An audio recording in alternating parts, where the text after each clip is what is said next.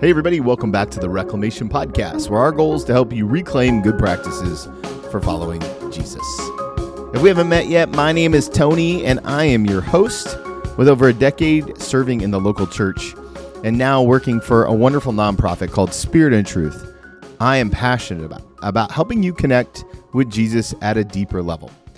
So every single week on these monologue episodes and uh, uh, earlier in the week on the interview episodes, we do our very best to help give you some tools, some practices to reclaim your relationship with Jesus. Because after all, uh, when we follow Jesus more closely, our life begins to change and gets better, and we see transformation that way. And it's a beautiful, wonderful thing. Speaking of beautiful things, I don't know if you're new to the podcast or not, but we've got brand new intro music. My friend and producer Caleb Stanton produced some awesome music. I'm so thankful for him. If you have any audio needs, let me just give him a plug right now. Caleb is so easy to work with. We do almost everything over text and Google Drive. It's just super simple. He makes it so easy for me to put out great podcasts every single week, twice a week actually. Without Caleb, I don't know where I would be. So check them out. Link in the show notes. Stanton Creative, all that jazz. All right, so this week for the monologue episode, I'm kind of pulling from what we do on our Substack. Substack is a blog that we use here at Spirit and Truth. If you want to get it, it's spiritandtruth.substack.com. And this Monday, I wrote something asking the question, How do you work? Right? How are you working? How are you working? And I, was thinking about this over the weekend because I was prepping for the week ahead and and every single week it's kind of the same thing. We go through the same meetings, I've got similar calendars and if I'm not traveling with spirit and truth, then my rhythm stays the same. I bet yours does too. And I wondered I wondered a question that maybe you've wrestled with. Am I working from rest or am I resting from work? Like when it comes to the weekend, am I working from rest or am I resting from work? Allow me to elaborate and kind of dive down, a, drill down a little deeper on that question. Sometimes I get to the weekend just to escape the work week, while other times I use the weekend to prepare me for the work week. One is a respite and one is a well. And I want my weekends, I want my Sabbath to be a well so that I can continue to do the work that God has called me to. Work like this, creating podcasts or writing or traveling to churches and talking about disciple making. All the things that I love to do. I'm absolutely at my best when I work from a place of rest instead of resting from work. Now, where do we see this in Scripture? I'm glad you asked. Well, the first thing that we see here is Genesis, right? In the story of Genesis, the seventh day creation, right? God created you know, let there be light, and it was good. Let there produce land, living creatures, and it was good. And then he gets to the seventh day, Genesis chapter 2. It says, Thus the heavens and the earth were completed in all their vast array. By the seventh day, God had finished the work he had been doing. So on the seventh day, he rested from all his work. Then God blessed the seventh day and made it holy, because on it he rested from all the work of creating he had done. So, a lot of interesting thoughts about this. The, the resting and the holiness is a result of his reflection on the work. Right? God wasn't tired. He didn't rest that way, but it's more of a rest is in the sense of to observe, to to take stock of, to kind of kind of worship in a sense, although he's God, so he doesn't need to worship himself. But when we Sabbath well, when we Sabbath well, we are creating space for us to honor what God is doing during the week. Right? It's interesting when we think about Sundays in church, and I'm sure if you're listening to this, you probably go to church somewhere. The goal isn't to go to church to get us ready for the week, but rather the goal is to go to church to celebrate what God has already done during the week.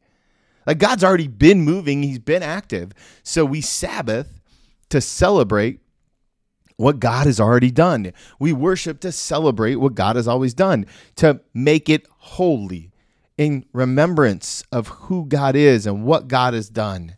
I absolutely love that. And this idea of Sabbathing, it's um, culturally, right? We we associate it most with the Jewish culture, but Sabbath is this tremendous act of worship. And most people think that Sabbath starts the morning of the day that you're going to Sabbath, but Jewish tradition would dictate that Sabbath actually begins the night before. So if you want to rest on Sunday, your Sabbath begins right before you go to bed Saturday night. And that makes a lot of sense. That makes a lot of sense because we need to prepare for the rest. We need to prepare for the act of worship. We need to prepare for the holiness that we're trying to mark this special day with. When I think about Sabbath, sometimes I think about the 23rd Psalm.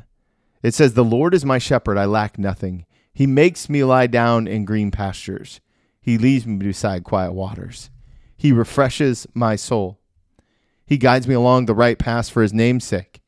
And even though I walk through the valley of the darkest valley, I will fear no evil, for you are with me. Your rod and staff, they comfort me. You prepare a table before me in the presence of my enemies. You anoint my head with oil, my cup overflows. Surely your goodness and love will follow me all the days of my life, and I will dwell in the house of the Lord forever. So think about this Psalm 23, verse 1 The Lord is my shepherd, I lack nothing. Okay, got it. Dependent on the Lord. Check. Verse 2 He makes me lie down in green pastures. God makes me lie down in green pastures. He leads me beside quiet waters. Think about that. The Lord wants us to rest. He refreshes my soul. Verse 3 He guides me along the right path for his name's sake. Right? So everything else after that is built on what God has done. Verses 1, 2, and 3. Understanding that the Lord is the shepherd, you'll lack nothing. Resting, making me lie down, leading me beside quiet waters, taking observation of what's happening, right? And then verse 3 He refreshes my soul. Who is he? God is he. Right? So he God makes me lie down in green pastures. God leads me beside quiet waters. And it's almost as if the psalmist is saying in verse 3 when God does that, when God does that, he refreshes my soul. So, if you're wondering about why you may not feel fresh, if you're wondering about your connection with the Lord, maybe one of the areas where you can kind of wrestle with is whether or not you're taking appropriate time to lie down or to be near quiet waters, to still your own heart and voice. How are you Sabbathing? Now, I don't like to be legalistic about these sort of things. Sabbath for all of us looks different, but what is really required more than anything else is intentionality. You have to be intentional about your Sabbath. You have to be intentional about how God is working in and through you on that day. And let's be honest too, there may be seasons of your life where you might be able to take a full day. You may be able to take a part here or a part there. But the truth is, is that being intentional with that time will still be refreshing. Now you may not get the full refreshment of a day, but you'll get something, right? You'll you'll receive something from the Lord when you rest, when you Go beside the quiet waters. Intentional Sabbath leads to an intentional relationship. One of the ways I'd like to say it is that if you're willing to protect your Sabbath, undoubtedly the Lord will protect you. If you're willing to protect your Sabbath, undoubtedly the Lord will protect you. So keep in mind, right? We read scripture to form a relationship with the Lord. We pray to form a relationship with the Lord, to create space for the Lord in our lives. We Sabbath for that same reason. And God modeled it for us. He did all that work creating and he rested. And in his rest, it's the rest that made it holy. It's the observation, it's the intentionality. All right, so whether you're mowing the grass or you're working in your garage doing some woodworking or you're just reading a book, it's less about the activity and more about the intentionality. Now, I should also note that all of us have weird relationships with technology in this world that we live in. I just want to invite you to wrestle with it. You and God wrestle with your technology relationship as it kind of stems around Sabbath. I just know that when my phone's in my hand, it's hard to lie down. Right? Metaphorically, when my phone's in my hand, it's hard for me to turn my brain off. It's just a lot of information to process all the time. So that um, intentionality around my phone is sometimes super important. Putting it on do not disturb, whatever it takes. Friends, more than anything, I, I just want you to spend some intentional time with the Lord so that you can come to know Him more closely. So maybe it's a pocket of Sabbath, an hour here, two hours there, half a day or maybe you're ready to take a full day and do something intentional with your family in the process. Sabbath starts the night before and continues to the end of the the day, the day of, right? So full 24. Right? So 7p to 7p. That's the way that I encourage you to think about Sabbath. Not as something you have to do, but something you get to do to serve the Lord. Well, that's it for me today, guys. I'm so thankful for each and every one of you, for the community that we're building.